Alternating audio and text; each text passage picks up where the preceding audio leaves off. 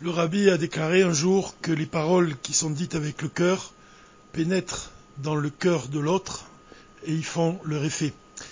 Alors, Bezrat Hashem, cette étude d'aujourd'hui d'Isvan Malchut sur la paracha de Hanan est, dédiée pour l'élévation de l'âme du Rav Tzvi Dovber Pachter, qui avait justement aussi l'habitude d'enseigner de, très nombreuses fois le Dvar Malchut.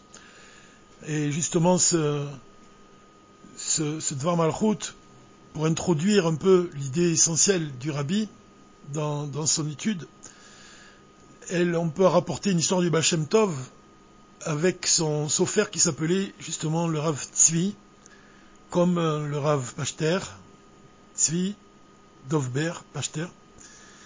Et on raconte qu'un jour, le Baal Tov, s'est rendu sur la terre d'Israël avec sa fille Odel et son sofer, donc le Rav Tzvi. Et ils ont échoué sur une, sur une île déserte, bien que je ne sais pas si on peut vraiment employer le terme d'échouer, puisque tout est pratit et que Dieu il a voulu qu'à ce moment-là, ils échouent sur cette île déserte, parce qu'ils avaient justement des étincelles à élever dans cet endroit. Donc cet endroit planté au milieu de, la mer. En fait, c'est vraiment, il y a une allusion ici qui est évidente, comme on va le voir, avec l'âme juive. Et on raconte donc que le Baal Tov a oublié toute la Torah qu'il a étudiée.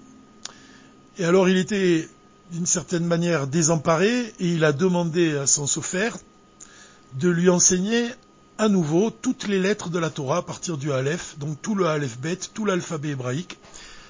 Et son sofer s'est exécuté et il lui a appris, il lui a réappris toutes les lettres jusqu'à ce qu'à la fin, le Baal Tov, il retrouve la mémoire et il retrouve toute la Torah qu'il avait étudiée.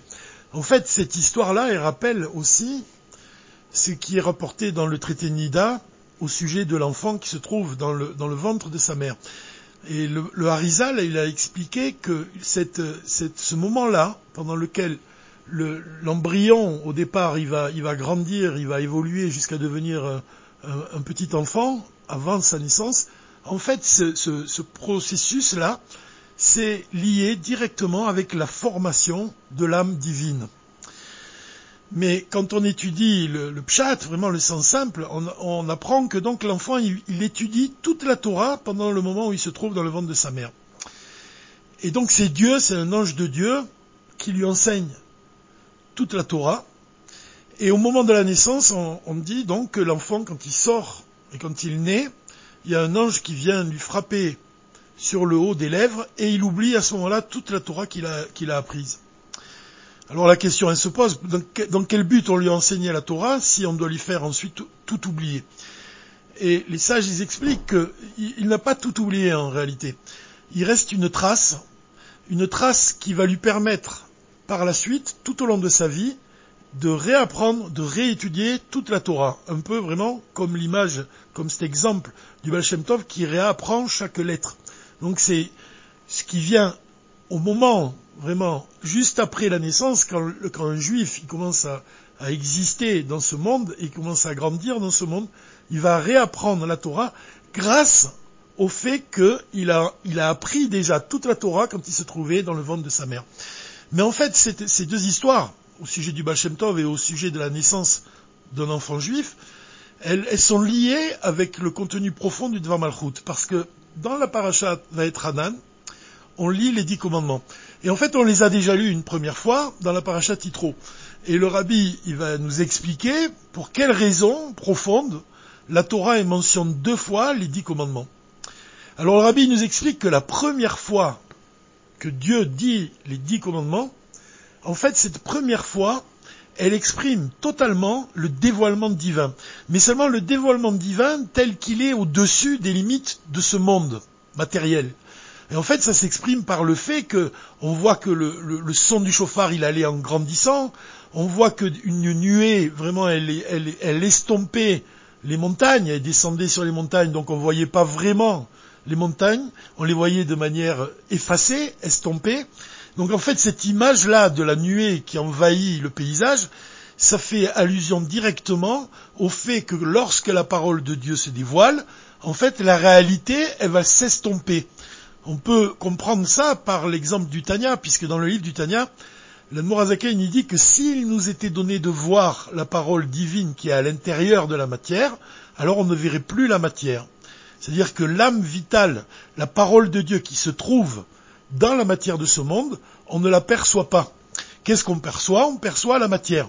En fait, ça c'est expliqué par le Rabbi Rachab. Il explique qu'avant le péché de l'arbre de la connaissance du bien et du mal, l'homme y percevait le divin, il percevait la parole de Dieu qui est dans la création. À partir du moment où il a désobéi à Dieu, alors sa perception du divin, elle s'est effacée devant la perception de ce monde physique. L'homme ne percevait plus que le monde physique et la parole divine, elle s'est cachée à ses yeux. C'est pour ça que l'Admorazaken, il vient nous dire que si on avait la permission de voir la parole divine qui est à l'intérieur de ce monde, alors on ne verrait plus la matière, on ne verrait plus ce monde matériel. Et donc ce n'est que dans les temps futurs, que pendant la délivrance, les temps messianiques, que justement on va retrouver cette perception du divin, mais à ce moment-là on verra en même temps le divin qui se cache dans la nature, mais on verra également la nature. Donc c'est l'union entre l'infini et les limites de ce monde. Et dans le, le Dvar donc le rabbi va souligner que dans la paracha Titro, quand Dieu il dit les dix commandements, on voit même que la réalité s'estompe totalement, au point même que les juifs, l'âme des juifs, s'est envolée. C'est-à-dire que les juifs, ils ne supportaient pas le dévoilement de la parole de Dieu, et ils ont demandé à Moshe de parler à la place de Dieu. C'est-à-dire que Dieu dit à Moshe, et Moshe répète ensuite aux enfants d'Israël. En fait, cette répétition, elle était nécessaire pour que, justement, Moshe y mette à la, portée des enfants d'Israël la parole divine.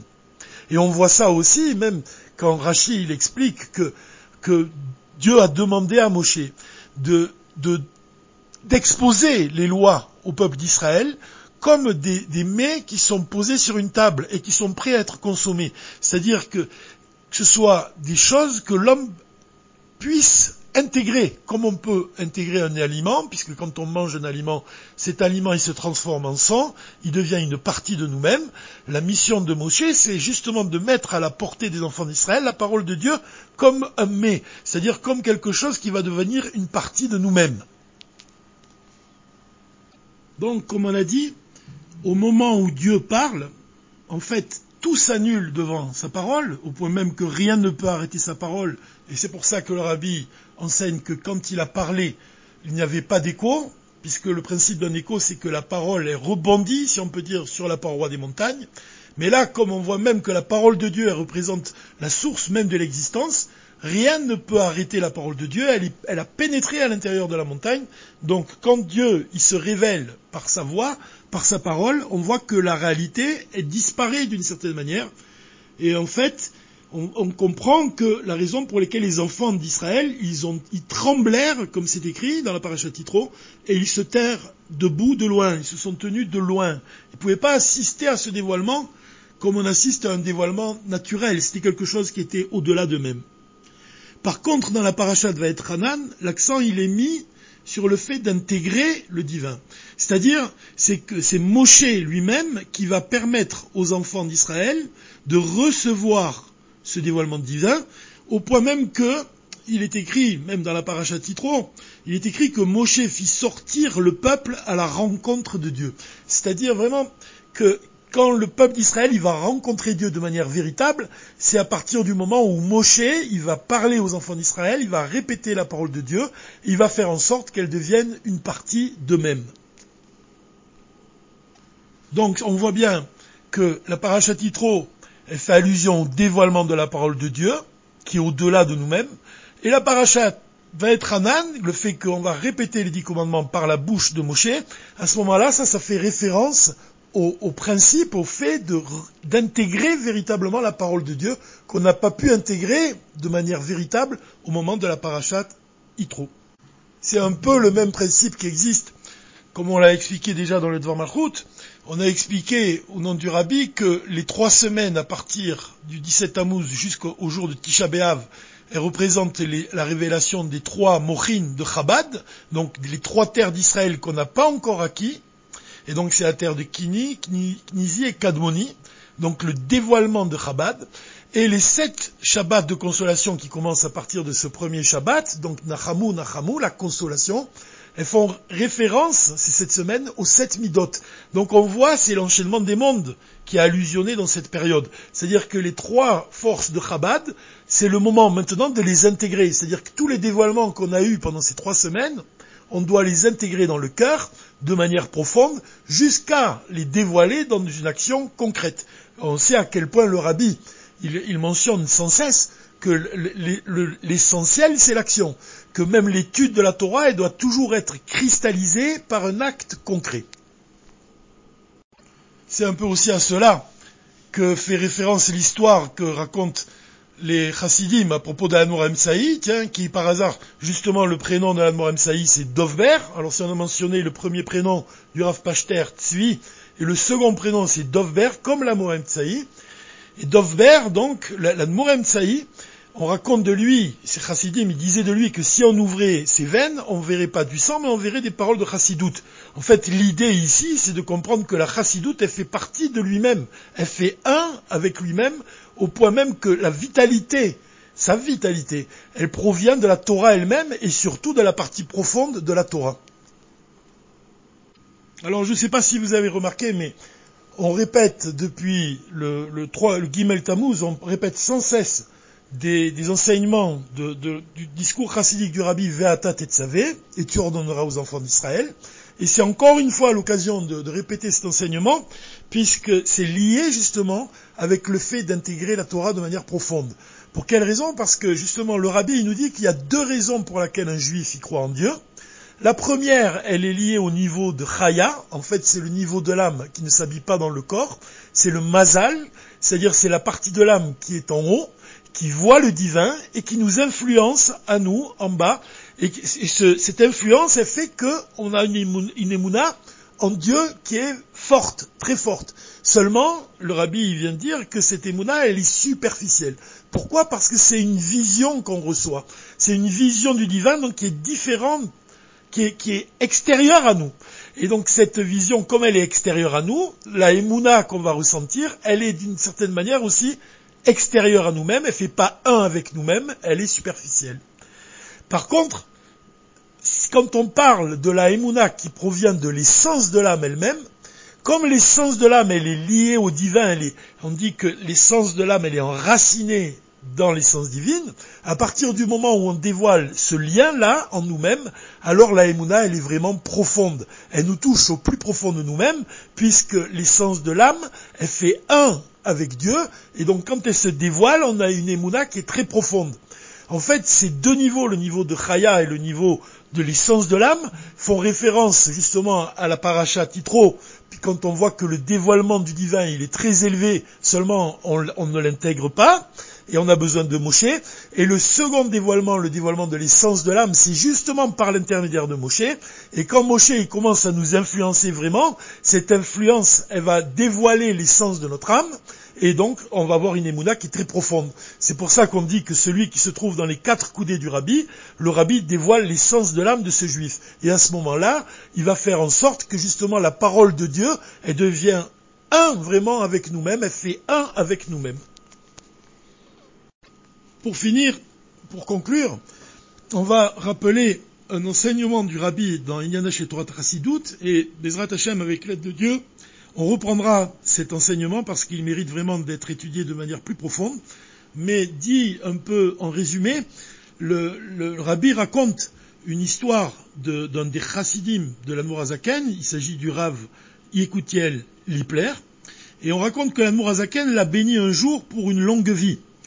Mais Rav Koutiel, il a précisé, il a dit à l'Admorazaken qu'à ses propres yeux, la longévité, ça consiste en une vie de jour réellement vécue. Qu'est-ce qu'il voulait dire? Il veut dire que pour lui, il va de soi que la véritable existence consiste à la perception du divin par les yeux et par les oreilles, pour reprendre l'expression du rabbi. Et non pas comme celui qui a des yeux mais ne voit pas, des oreilles mais n'entend pas, ni qui ne voit ni n'entend le divin. Donc ça veut dire que pour Ravi Ekoutiel, des jours vécus sans percevoir Dieu ne sauraient mériter le nom d'existence. Au contraire, cette sorte de jour lui répugnait. Alors le rabbi il nous enseigne à travers cette histoire que le sentiment, ce sentiment de Rav il provient du dévoilement de la force de l'essence de l'âme. Pourquoi? Parce que l'essence de l'âme, elle est enracinée dans le divin, et donc à ce moment-là, il n'y a rien qui ne peut être considéré à part Dieu. C'est-à-dire que c'est le niveau de l'âme qui est lié à Dieu, qui fait un avec Dieu. Et c'est ce niveau-là qui se dévoilait donc chez ce chassid. Et donc pour lui, le monde matériel, les plaisirs de ce monde, il n'avait aucun sens pour lui. Pour lui, une vie qui était réellement digne d'être vécue, c'était à partir du moment où on percevait le divin. Et ce qu'on doit comprendre ici, c'est que le rabbi nous dit que ce sentiment-là, le sentiment que la vie ne, vaut rien, si on ne perçoit pas le divin, ça provient justement de l'essence de l'âme, parce que l'essence de l'âme, elle est fait un avec le divin. Mais Hachem, que ces paroles, elles, participent et que, vraiment elles sont dédiées à l'élévation de l'âme du Rav Tzvi Tovber Pachter, et qu'on ait le mérite vraiment d'assister dès à présent au dévoilement du Mashiach. Shabbat Shalom, Mevorach.